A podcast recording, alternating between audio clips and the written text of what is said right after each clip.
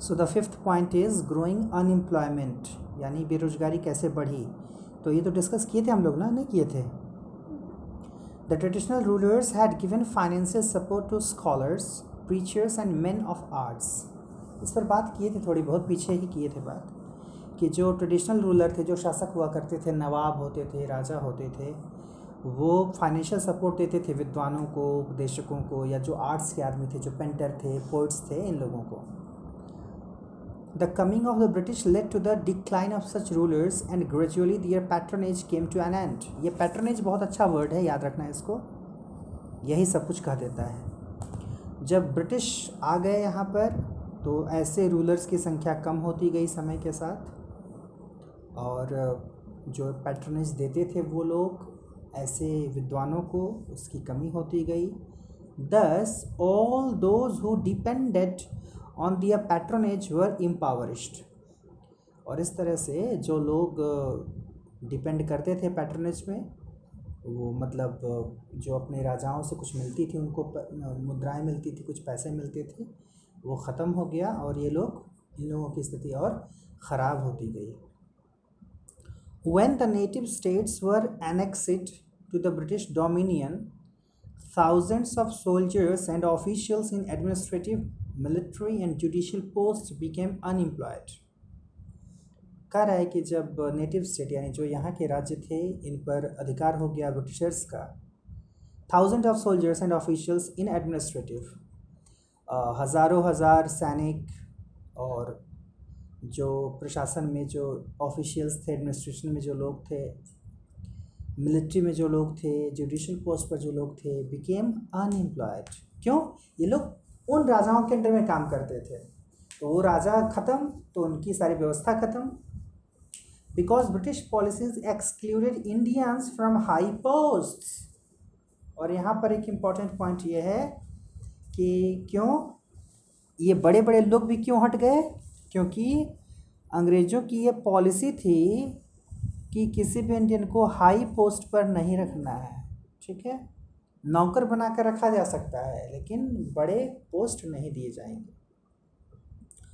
All these people became bitter enemies of the British rule in India तो obvious है, किसी के पेट पर लात मारोगे, उसका खर्चा, उसकी रोटी छीनोगे तो गुस्सा तो भड़केगा। तो ये लोग भी बड़े दुश्मन बने। उनके अंदर, उनके पास भी बहुत ज़्यादा एक रोष था। They were angry towards they were angry with Englishman six point है inhuman treatment of indigo cultivators जो लोग इंडिगो यानी नील का प्रोडक्शन करते थे जो किसान उनके साथ इन ह्यूमन ट्रीटमेंट किया जा रहा था। इन ह्यूमन ट्रीटमेंट का मतलब है कि आ, उन्हें ऑब्वियस है कि ज़रूरत से ज़्यादा काम लिया जाता था ज़बरदस्ती खेती कराई जाती थी और उस हिसाब से पैसा नहीं मिलता था उनको। Indigo trade was highly profitable किसके लिए? अंग्रेज़ों के लिए। To the British but the conditions under which the peasants had to work were inhuman अंग्रेज़ों के लिए तो ये काफ़ी प्रॉफिटेबल धंधा था इंडिगो का, लेकिन जिस तरह से किसानों को खेती करनी पड़ती थी इंडिगो की। ये काफ़ी इनह्यूमन था। The peasants were force to cultivate only indigo in the fields chosen by the British planters जिस खेत में कहते थे ब्रिटेन वाले, ब्रिटिशर्स कहते थे कि इस जगह में इंडिगो उगनी चाहिए, वहाँ उनको उगाना पड़ता था।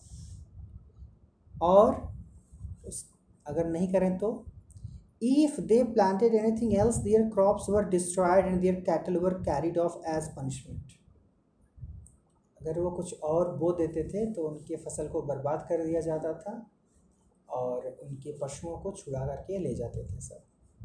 बात बात बस इतनी नहीं थी। मुद्दा ये है कि अगर इंडिगो चाहते थे अंग्रेज़ उगवाना तो ये लोग क्यों नहीं उगाते थे? Why were they not interested इसलिए क्योंकि इंडिगो की खेती करने के बाद कुछ सीज़न तक खेत किसी लायक नहीं रह जाता। उसमें कुछ और प्रोड्यूस करना चाहो तो नहीं होगा, इसीलिए वो नहीं चाहते थे वो सब कि इंडिगो को प्रोड्यूस किया जाए। पावर्टी एंड फेमाइंस फैमीन्स गरीबी और सूखा। British economic exploitation decay of indigenous industries indigenous you understand that's a very beautiful word हमारे यहाँ का अपना जो था, हमारी जो अपनी इंडस्ट्रीज़ थी।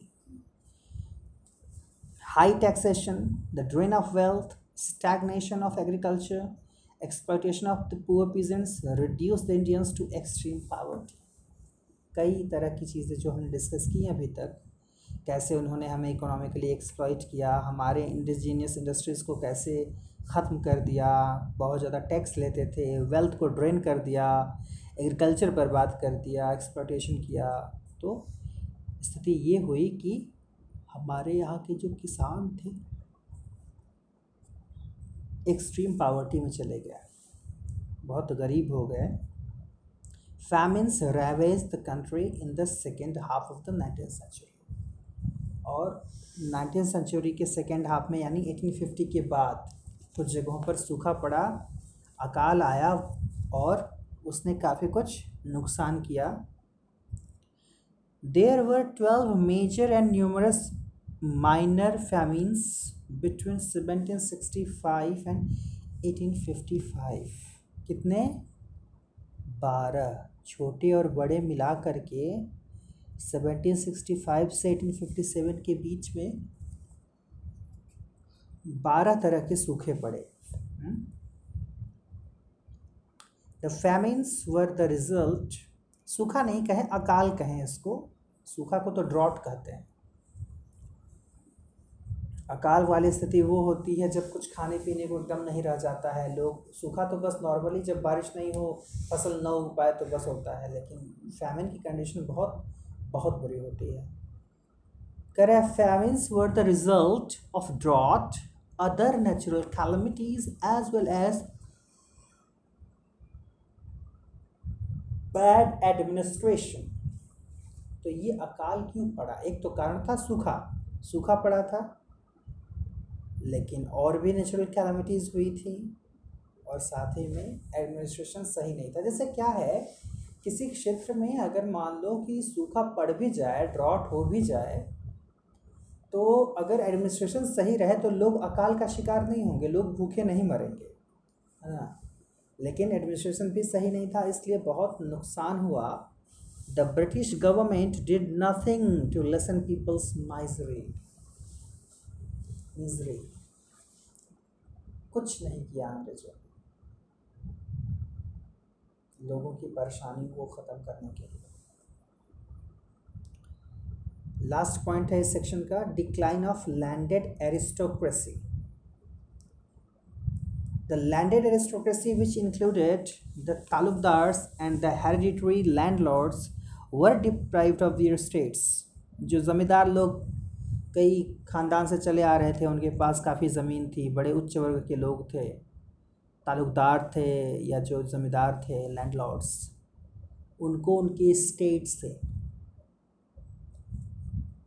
उनकी जो संपत्ति थी, जो ज़मीनें थी, उनको ज़ब्त कर लिया गया और उनको बेदखल कर दिया गया उससे। According to the provisions of the Inam commission ये important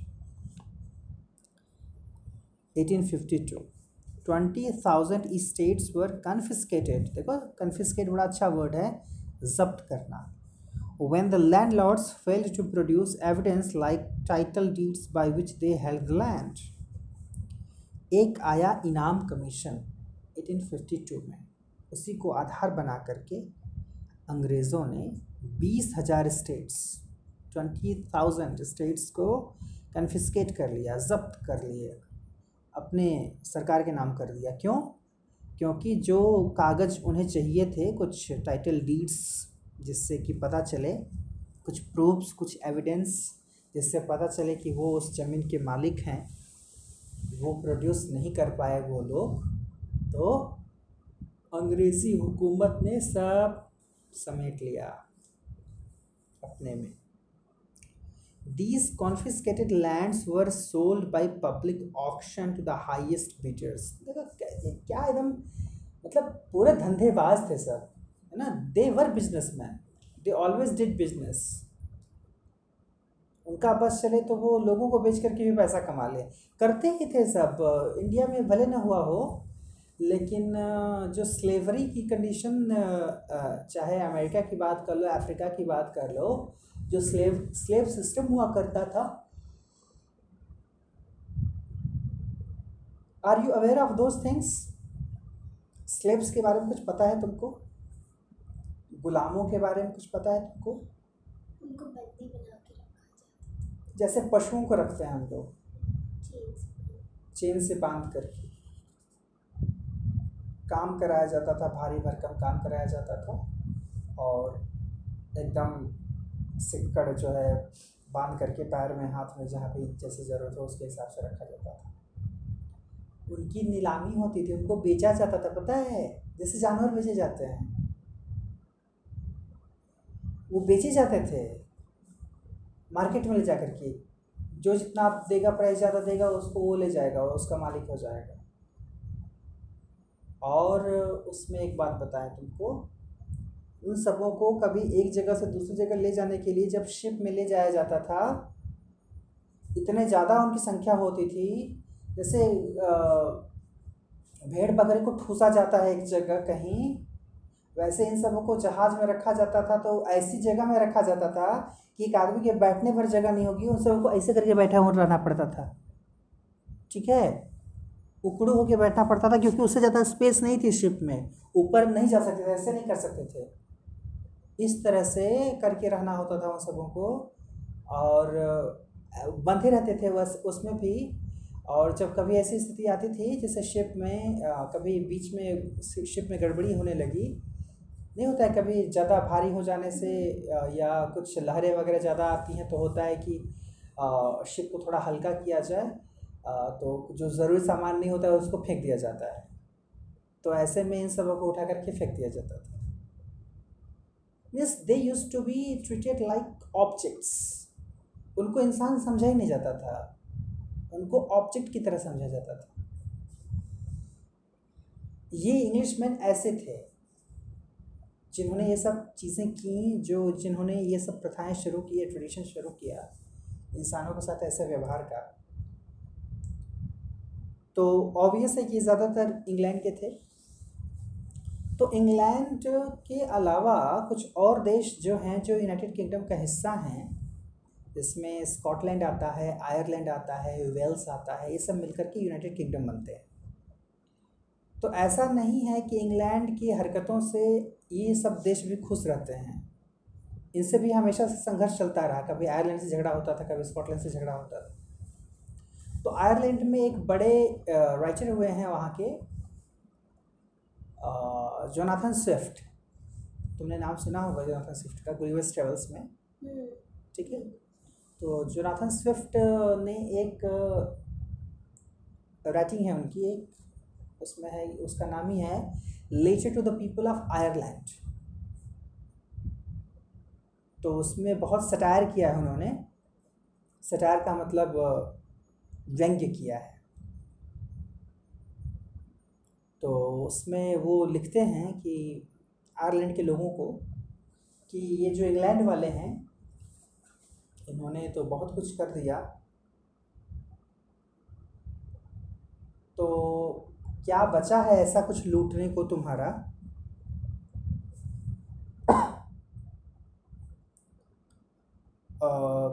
तुम लोग एक काम क्यों नहीं करते? इनको अपने बच्चों को बेच दिया करो।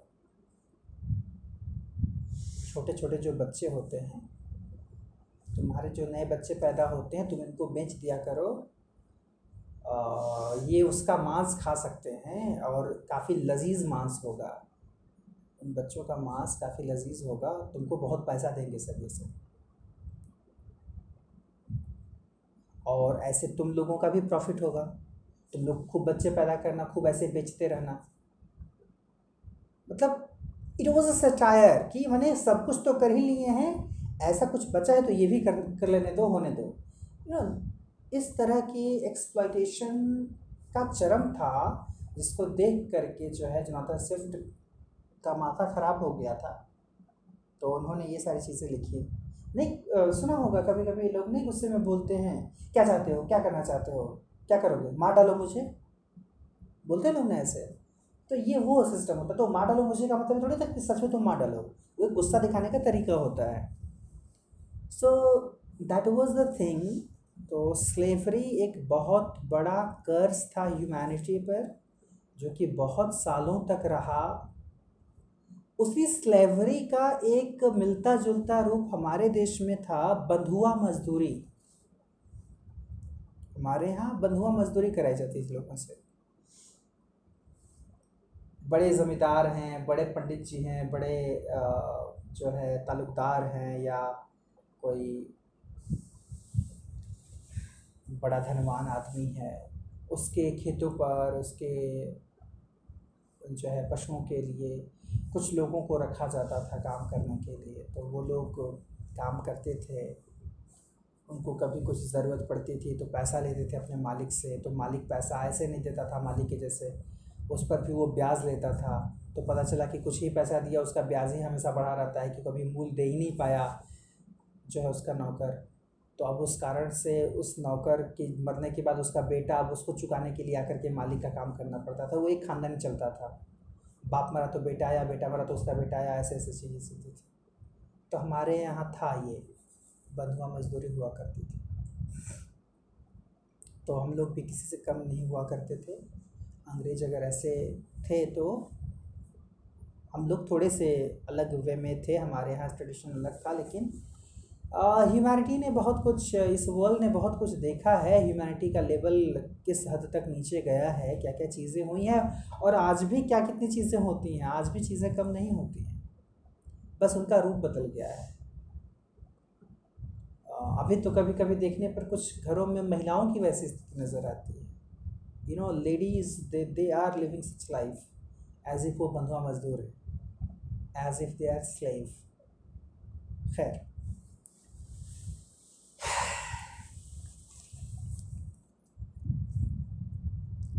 उस दिन पढ़ रही थी ना कहानी वो, उस बहू वाली, बड़ी बहू की छोटी बहू, कौन सी कहानी थी? कि कैसे वो हाथ उठा दिया रहता है, उसके बावजूद वो नहीं चाहती है कि दोनों में हाँ दोनों में झगड़ा हो तो बाद में चीज़ें मैच हो जाती है खुश हो जाती है। दिस इज़ द कंडीशन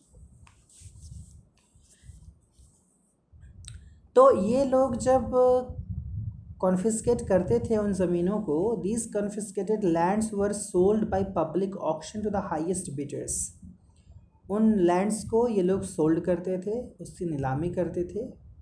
जो लोग सबसे ज़्यादा प्राइस देते थे, उनको दिया जाता था। Such states were usually purchase by merchants and money lenders who did not understand the needs of the tenants and exploited them और ऐसी ज़मीन किसके द्वारा खरीदी जाती थी?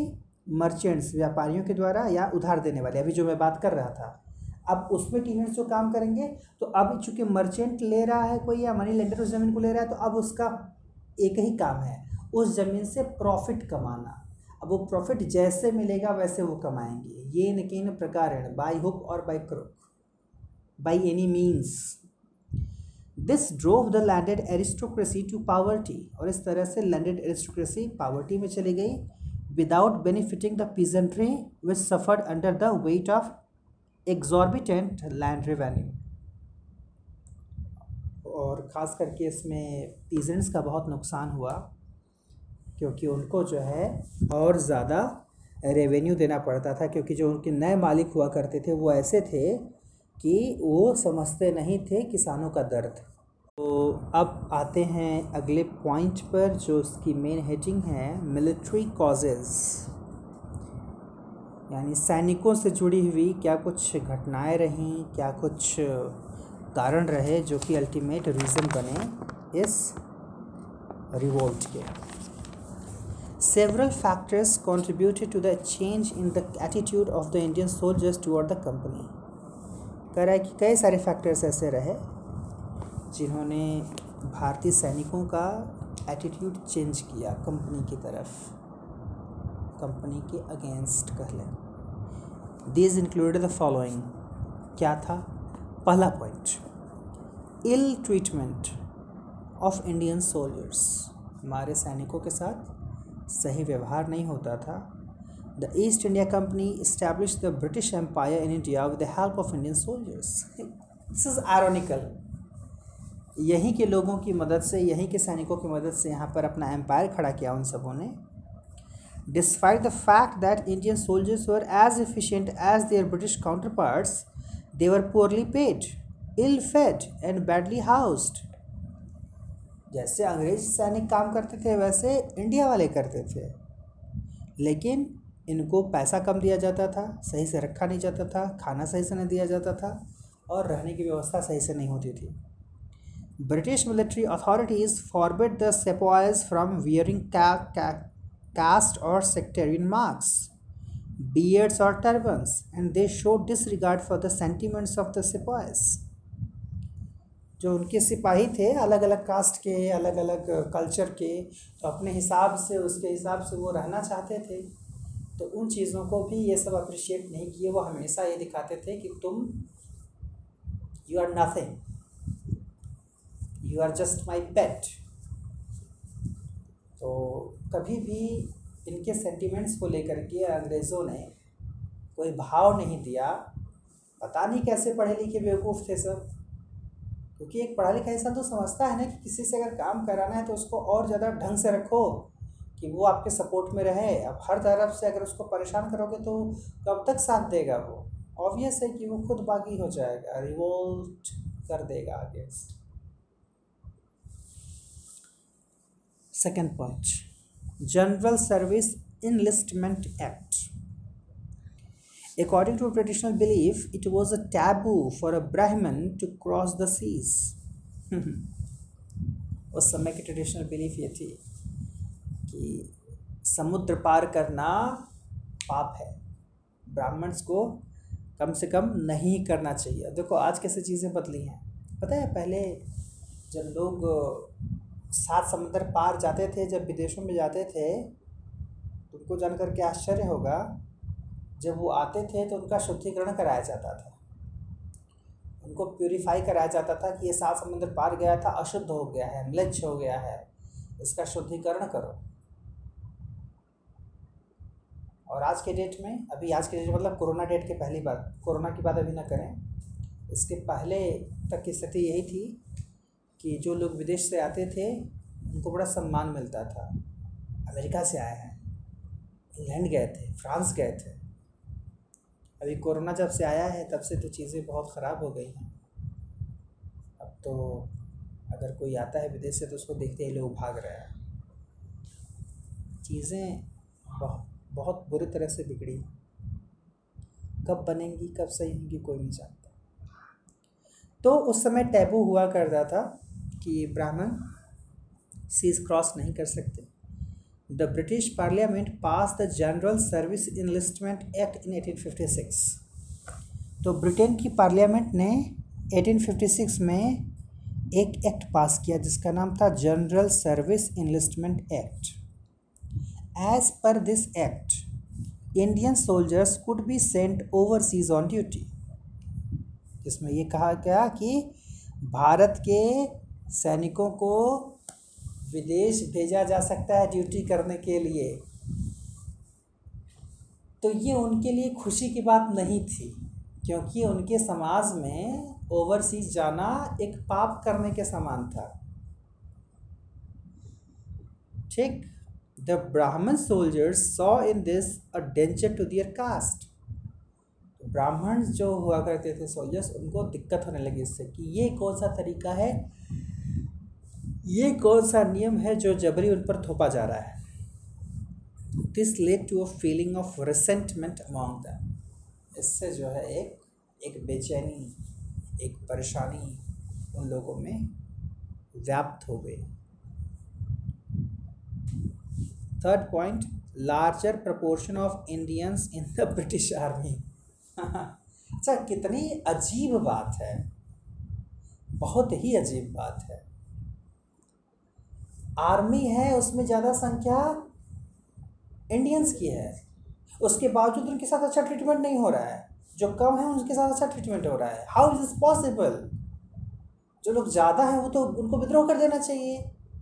ऐसा कैसे चलेगा? जैसे कम के साथ खराब ट्रीटमेंट हो, ज़्यादा के साथ अच्छा ट्रीटमेंट हो तो कम वाले डर के बारे में कुछ ना बोलें। लेकिन यहाँ उल्टा हो रहा था तो इसका फ़ायदा उठाया उन सबों ने, भारतीयों ने। The number of British troops in India was never very large with the British in the ratio as low as one in four thousand अरे बाप रे बाप। As low as one in four four thousand मतलब अगर इतना खराब ratio था कि एक अंग्रेज़ अगर है तो चार। चार हज़ार इंडियन सोल्जर जानती हो स्थिति क्या थी? उस समय ऐसा माहौल बना दिए थे सब जैसे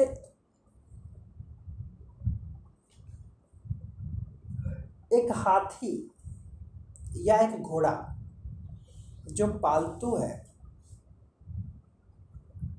उसको ला करके इस कुर्सी से बाँध दोगी, ना तो वो खड़ा रहेगा चुपचाप। क्योंकि वो जान रहा है कि वो बंधा हुआ है। वो बिल्कुल कोशिश नहीं करेगा कि वो इसको ही तो एक बार में खींचेगा तो ये टूट जाएगा या उखड़ जाएगा वो। या देखिए होगी, कभी बड़े बड़े जानवरों को छोटे बच्चे उसको पकड़े पकड़े रहते हैं। उनकी रस्सी छोटे बच्चे पकड़े रहते हैं, वो जानवर चुपचाप खड़ा रहता है। कैसे? या हम ही लोग, अगर बड़े लोग भी जानवरों को पकड़ते हैं तो क्या जानवर चाहे तो क्या हम उसको वश में कर सकते हैं? जानवर इतना शक्तिशाली होते हैं, गाय हो, भैंस हो, कोई भी हो, इतने शक्तिशाली होते हैं कि क्या तुम केवल रस्सी बाँध करके इनको पकड़ लोगी है हमेशा? वो चाहे तो खींच करके, तोड़ा करके भाग जाए। लेकिन नहीं दे डोंट डू इट वो नहीं करते। क्यों नहीं करते? क्योंकि वो गुलाम है यहाँ से। जब यहाँ से गुलाम हो जाएँगे तो उनको लगेगा कि this person is controlling me ये मुझे कंट्रोल कर सकता है, मैं कुछ नहीं कर सकता। तो यही गुलामी हमारी जो थी, हमारे कल्चर में हो गई थी। ऐसा लगता था, जैसे ये माहौल बना करके रखे थे सब बताए तुमको कि जैसे अभी देखो हमारे देश की स्थिति क्या है? अभी निहंग वाला कोई था, पुलिस का हाथ काट दिया सर रोक रही थी पुलिस जाने के लॉकडाउन में बाहर तो। तो यहाँ ऐसा भी कर जाते हैं लोग। या पुलिस वाला किसी चीज़ के लिए मना कर रहा है तो लड़ पड़ते हैं लोग। खास करके ज़्यादा पढ़े लिखे लोग। उनको लगता है कि पुलिस वाले ही ना हो, नौकरी है तुम्हारी। कोई तुम राक्षस थोड़ी हो, कोई बहुत बड़े वो नहीं हो कि तुम्हारी बात हम मान ही लें। तो अंग्रेज़ों के समय क्या स्थिति थी? एक जगह अगर सौ इंडियन लड़ाई कर रहे हैं, झगड़ा कर रहे हैं ना तो वहाँ अंग्रेज़ों में से दस बीस को आने की ज़रूरत नहीं होती थी। अगर एक अंग्रेज़ पहुँच जाए जाकर पास बोलते कि क्या हो रहा है यहाँ पर? सारी भीड़ तितर बितर हो जाती थी। ये स्थिति थी। तो ये स्थिति क्यों थी, उस पर भी रीज़न है। क्योंकि कभी भी अगर इनका मामला कोर्ट में जाता तो एक इंडियन नॉर्मल इंडियन अगर छोटी गलती भी किया रहेगा तो हो सकता है उसको फांसी दे दी जाएगी। और एक अंग्रेज़ हो सकता है वो मर्डर भी किया रहे तो उसको सज़ा ना हो। फांसी नहीं, सज़ा ना हो। ये भी हो सकता था। ये सिचुएशन होती थी। तो जानते थे लोग। जैसे आ, मैं एक हॉलीवुड की मूवी देख रहा था तो उसमें बहुत अच्छे से डिफरेंस क्लियर दिया हुआ है वाइट और ब्लैक पीपल का। वहाँ पर भी वही स्थिति होती थी जो ब्लैक पीपल होते थे छोटे छोटे काम के लिए उनको बड़े पनिशमेंट मिलते थे। जैसे मान लो ना कि अगर कहीं एक जगह मर्डर हुआ है वहाँ ब्लैक और वाइट दोनों लोग पाए गए हैं तो नाइन्टी परसेंट केस में ऐसा होगा कि अगर कहा जाए कि कौन किया होगा मर्डर तो पहले से क्लियर आता है कि कोई जाँच की ज़रूरत नहीं। अच्छा वो था वो था, दोनों थे, वो ब्लैक जो होगा, वही क्या होगा। ये जो प्रेजुडिस था, और इस हिसाब से एक्शन लिए जाते थे तो उसमें, उस मूवी में यही मैं देखा कि ब्लैक और वाइट दोनों लोग साथ में काम कर रहे हैं। उनको जो है एफबीआई की जो सुरक्षा एजेंसी है अमेरिका की, उसके सुरक्षा दायरे को जो है, तोड़ करके घुसना है उसमें। ब्रेक करके। तो जो ब्लैक वाला बोलता है, कहता है, अरे, जाओ तुम ये करो काम, क्योंकि अगर मैं करूँगा, अगर मैं गलती से पकड़ लिया गया तो मुझे फांसी पर ही चढ़ा देंगे सर। मतलब क्या? वो हँसी था, वो मज़ाक था, लेकिन उस मज़ाक में भी वो इतिहास छुपा हुआ है कि इन केस अगर वाइट वाला पकड़ा भी जाता है तो उसको फांसी नहीं होगी। लेकिन अगर ब्लैक वाला पकड़ा जाएगा तो उसको फांसी हो जाएगी। तो इस तरह का वो इन्वायरमेंट बना करके रखा था अंग्रेज़ों ने। इसलिए शायद उनको कभी बहुत बड़ी सेना की ज़रूरत नहीं पड़ी हमारे यहाँ। मतलब हमारे ही सैनिकों से हमारे ऊपर ही शासन किया जाता था। इतनी बड़ी विडम्बना थी। चार हज़ार पर एक समझ में आ रहा है। मतलब चालीस अकेले अगर चार लोग मिल जाए तो एक को ख़त्म कर दें। लेकिन यहाँ पर चार हज़ार पर एक है। उसके बावजूद वो एक वाले भारी पड़ रहे हैं। अंग्रेज़ नहीं हुए, सिख हो गए। ना? गुरु गोविंद सिंह कहते थे ना, एक से सवा लाख लड़ाऊं। तब गोविंद सिंह नाम कहा? तो Dalhousie had recommended that more British soldiers should be recruited in the army. जब डलहौजी आया तो उसने रिकमेंड किया कि और ज़्यादा ब्रिटिश सोल्जर्स को आर्मी में रिक्रूट करना चाहिए इंडिया के लिए। This could not come through लेकिन ऐसा हुआ नहीं। Thus it made it easier for the large number of Indian soldier to take up arms against the British तो यहाँ पर वो फ़ायदा उठाया इन सबों ने। एटीन फिफ्टी सेवन के रिवॉल्यूशन में उनकी संख्या ज़्यादा थी तो इसका फ़ायदा उठाया अंग्रेज़ों के खिलाफ जो है शस्त्र उठाने में। Fourth point bleak prospects of promotions कोई चांस नहीं प्रमोशन का चांस नहीं। All higher position in employment were reserve for the British जो हायर पोजीशन थे, वो अंग्रेज़ों के लिए रिज़र्व थे। इ रिस्पेक्टिव ऑफ़ दियर परफॉर्मेंस इससे कोई मतलब नहीं था कि उनकी परफॉर्मेंस बेहतर है इसीलिए। हालाँकि एक चीज़ मैं बताऊँ यहाँ पर। अब जो चीज़ें हैं, वो तो काफ़ी बदला हुआ है। लेकिन जहाँ तक मेरी जानकारी है इंग्लैंड जैसे देशों में, वहाँ की जो शासन व्यवस्था है स्पेशली जो पुलिस वाले हैं, वो बड़े ठीक ठाक हैं। तो अब उनके ठीक ठाक होने में क्या रीज़न है? बता रहा हूँ, उनके यहाँ का जो रिक्रूटमेंट का तरीका है, वो हमारे यहाँ से अलग है। जैसे हमारे यहाँ क्या होता है, कोई अगर एसआई बनना चाहता है, सब इंस्पेक्टर बनना चाहता है, कोई हवलदार बनना चाहता है जनरल सिपाही बनना चाहता है, उसका अलग एग्ज़ाम होता है। ठीक है? और आगे जाना चाहेगा, उसके हिसाब से वो एग्ज़ाम दे सपोज़ कोई एसपी बनना चाहता है सुपरिटेंडेंट ऑफ़ पुलिस या एसएसपी बनना चाहता है सुपर सुपरिटेंडेंट ऑफ़ पुलिस तो आईपीएस क्वालिफाई करना होगा उसको। आईएएस वाला एग्ज़ाम होता है, उसमें बाद में एक ब्रांच निकल जाती है उसकी आईपीएस की। तो वो एग्ज़ाम क्रैक करके अगर आएगा तो वो हो सकता है कि एक छब्बीस, सत्ताईस साल का जवान भी एसपी बन जाएगा। हमारे देश में। तो उसके बाद पुलिस कमिश्नर बन जाएगा तो डीआईजी बन जाएगा तो डीजीपी बन जाएगा। तो ये भी हो सकता है कि एक सिपाही जो है, जो अठारह बीस की उम्र में सिपाही बना है, थोड़ा और उम्र पढ़े तो बीस तीस चालीस जाते जाते हो सकता है कि उसको तब भी वो जूनियर ही रहे उस एसपी का, क्योंकि जो एसपी बना है वो हाई रैंक पर है। तो यहाँ ये होता है कि ऑब्वियस है कि किसी को सीधे हायर पोस्ट मिल जाए अगर तो वो हर लेवल की चीज़ों से वो अवेयर नहीं रहेगा। कितना भी वो लायक हो।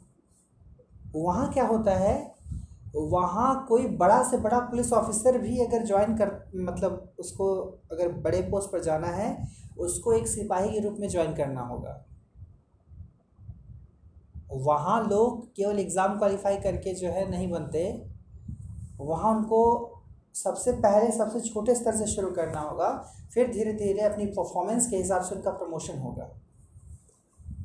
तो वहाँ का जो एक पुलिस कमिश्नर भी है उसकी भी हिस्ट्री ये है कि वो कभी सिपाही था।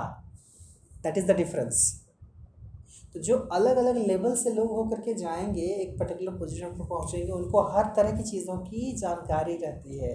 एक्सपीरियंस होता है। ठीक है? That is the difference that is good यहाँ अभी जो बात कर रहे हैं इसमें यह है कि आ, कभी भी इनको हायर पोजीशन देने के मूड में नहीं थे अंग्रेज़ प्रमोशन देने के मूड में नहीं थे। All higher positions in employment were reserve for the British irrespective of the performance उस समय स्थिति ये थे कि किसी को हायर पोस्ट पर जाने के लिए परफॉर्मेंस की ज़रूरत नहीं थी, उसका अंग्रेज़ होना ज़रूरी था। यानी कोई अंग्रेज़ है तो उसके प्रमोशन के चांसेस हैं। अगर कोई नॉन ब्रिटिश है, कोई इंडियन है तो उसके प्रमोशन के चांसेस बिल्कुल नहीं है, चाहे वो कितना भी लायक क्यों ना Even the Indian soldiers formerly occupying high positions in the armies of native princes could not rise above the rank of सूबेदार कह रहा है यहाँ तक कि जो सैनिक पहले राजाओं के अंडर में काम कर चुके थे बड़े बड़े पोस्ट पर, कोई कमांडर इन चीफ रहा, सेनापति रहा तो कोई कुछ रहा ऐसे लोग भी कह रहा है कि ब्रिटिशर्स के समय में जब ये सब आए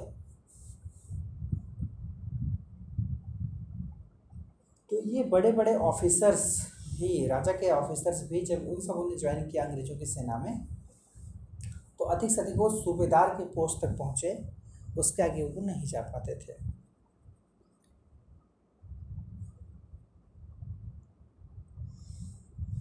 The future of the Indian soldiers was bleak without chances of promotions तो इससे क्लियर हो गया कि जो सोल्जर्स हैं, जो सैनिक हैं, उनका,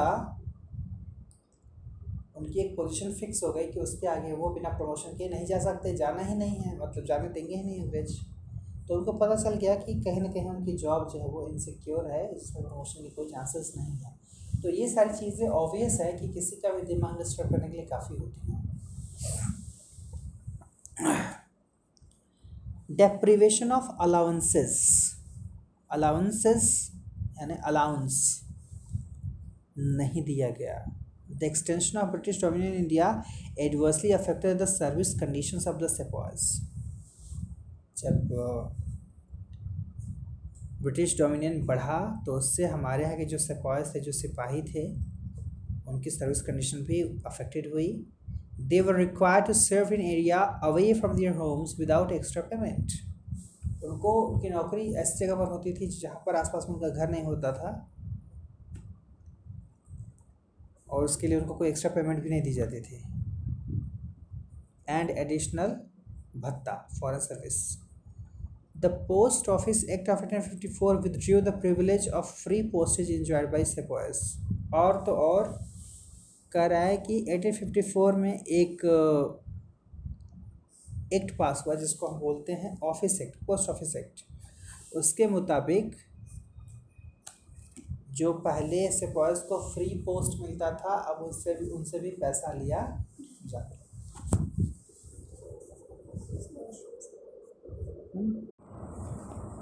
नेक्स्ट पॉइंट है फॉल्टी डिस्ट्रीब्यूशन ऑफ़ ट्रूप्स गलत तरीके से कैसे उनका डिस्ट्रीब्यूशन हुआ था सैनिकों का। Places of strategic importance like Delhi and Allahabad had no British armies and were wholly held by the Indian soldiers देखो, ये गलतियाँ अंग्रेज़ों की जो थी।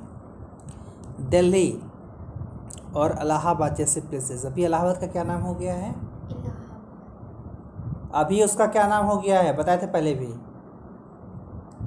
प्रयागराज। नहीं सुनी हो? नाम उसका बदल दिए, योगी जी ना? कौन है योगी? कहाँ के? हाँ क्या यूपी के?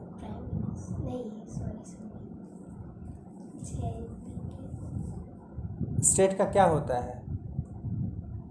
स्टेट का मुखिया कौन होता है S P D C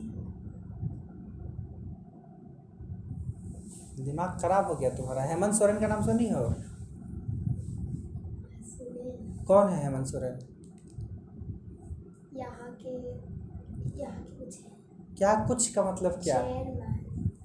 Chief minister C M chief minister chairman municipal corporation का होता है। स्टेट का नहीं। तो चीफ मिनिस्टर, उसी तरह से वो हैं चीफ मिनिस्टर यूपी के। और प्राइम मिनिस्टर कंट्री के होते हैं। तो दिल्ली और इलाहाबाद जैसे जगह में कह रहा है इम्पोर्टेंट प्लेसेस थे ये। यहाँ पर ब्रिटिश आर्मी थी ही नहीं। यहाँ पर पूरे के पूरे इंडियन सोल्जर्स थे। Besides England was engage in several wars outside India और इसके अलावा इंग्लैंड भारत के बाहर कई जगहों पर लड़ाई लड़ रहा था, जैसे पर्शियन वॉर, यानी ईरानियन वॉर। पर्शिया था पहले, उसका नाम Iran the Crimean war and the Chinese war. Bharat के बाहर अंग्रेज़ लड़ाई लड़ रहे थे, कहीं पर्शियन वॉर चल रहा है तो कहीं क्रीमियन चल रहा है, कहीं चाइनीज़ चल रहा है। Indian soldiers had the feeling that the British were in difficulty the safety of her Indian empire dependent on them और सही बात है। समझ में आया था यहाँ के सैनिकों को कि इस समय अंग्रेज़ों की हालत ख़राब है, बाहर लड़ाइयाँ लग, चल रही हैं तो अभी ये लोग पूरी तरह से इंडियंस पर डिपेंड हैं।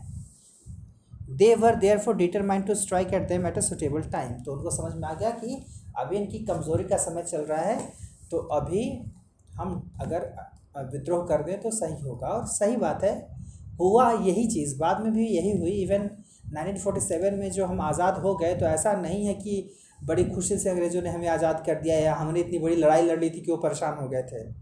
ये कुछ मुद्दे थे, लेकिन इसके अलावा एक बड़ी बात ये थी कि सेकेंड वर्ल्ड वॉर तक में इंग्लैंड ने बहुत कुछ खो दिया था। दो वर्ल्ड वॉर हुए ना?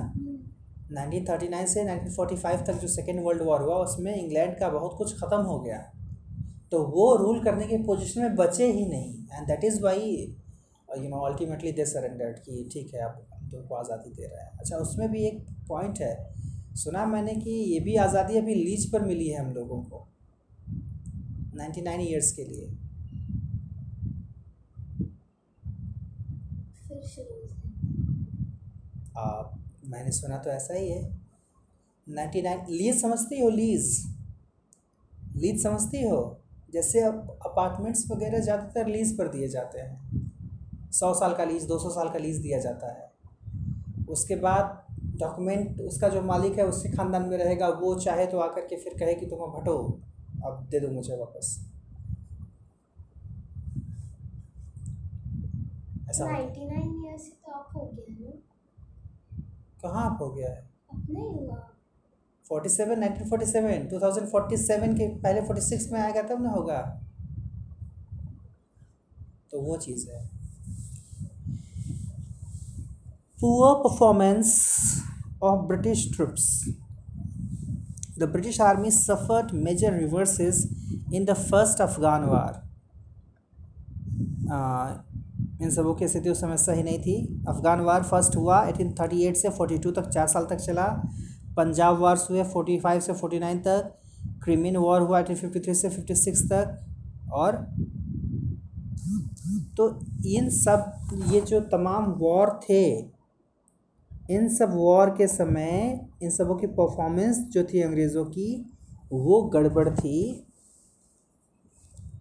यानी कमज़ोर वाली स्थिति में थे इन 1856 55 56 the santhal tribesmen of bihar and bengal armed with axes and bows rose up against the british और 1855-56 में क्या हुआ संथाल ट्राइब्समैन संथाल लोग समुदाय के लोग जो बिहार और बंगाल के थे उस समय झारखंड नहीं था पता है ना? हम्म, झारखंड कब आया? झारखंड कब आया? झारखंड को पैदा हुए कितने दिन हुए? Years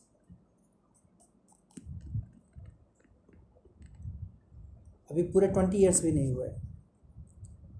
Two thousand was the year जब बिहार से अलग हुआ झारखंड। ठीक है? नवंबर में। तो ऑब्वियस है, उस समय बिहार था। बिहार और बंगाल के ट्राइब्समैन अभी ये संथाल जो है ना, संथाल एक मेन ट्राइब है झारखंड का। उस समय बिहार और बंगाल से बिलोंग करते थे वो लोग। तो उन सबों ने क्या किया? कुल्हाड़ी और धनुष बाण लेकर के अटैक कर दिया ब्रिटिशर्स पर। Temporarily swiving swimming away the British rule from this their area कुछ समय के लिए अंग्रेज़ों को भगा दिया अपने एरिया से। Though the British suppress the Santhal uprising the disasters they suffered broke the myth that the British were invincible कह रहा है कि ये बात अलग है कि बाद में इन सबों ने फिर से कब्जा कर लिया, लेकिन ये तो क्लियर हो गया कि ऐसा नहीं कि अंग्रेज़ों को हराया नहीं जा सकता, क्योंकि कुछ समय के लिए उनको भागना पड़ा था। It further reveal to the Indian soldier that the British army could be defeated by the determined Indian army तो इससे ये क्लियर हो गया कि ऐसा नहीं है कि ये अंग्रेज़ लोग कोई ऐसे बड़े महायोद्धा हैं कि इनको कभी हराया नहीं जा सकता। अगर सेना चाह दे इंडिया की और मिल जाए सही से एक सही एटीट्यूड रखे, सही परफॉर्मेंस रखे तो अंग्रेज़ों को हराया जा सकता है। इससे एक, इनको एक मॉरल पुस्तक मिला, जिससे कि ये जो है कर सकें इसके खिलाफ विद्रोह तो ये बात यहाँ तक रही। और एक पॉइंट इसमें बचा है? लोअर सैलरीज तो पहले भी डिस्कस हुआ था कि उनको जो है अच्छे वेतन नहीं मिलते थे इनएडिक्वेट सपोर्ट मिलता था फैमिली को सपोर्ट नहीं कर पाते थे ब्रिटिश सोल्जर्स को ज़्यादा पैसा मिलता था। अरे बाप रे बाप, कितना ज़्यादा मालूम है? British soldiers received more than eight times the salary of the Indian soldiers तो उनको आठ गुना ज़्यादा मिलता था, मिलते थे पेमेंट इंडियन सोल्जर्स के। तो ये सारे पॉइंट्स रहे सोल्जर्स को लेकर के। अगले क्लास में हम लोग बात करेंगे इमीडिएट कॉज की। और क्या हिंदी?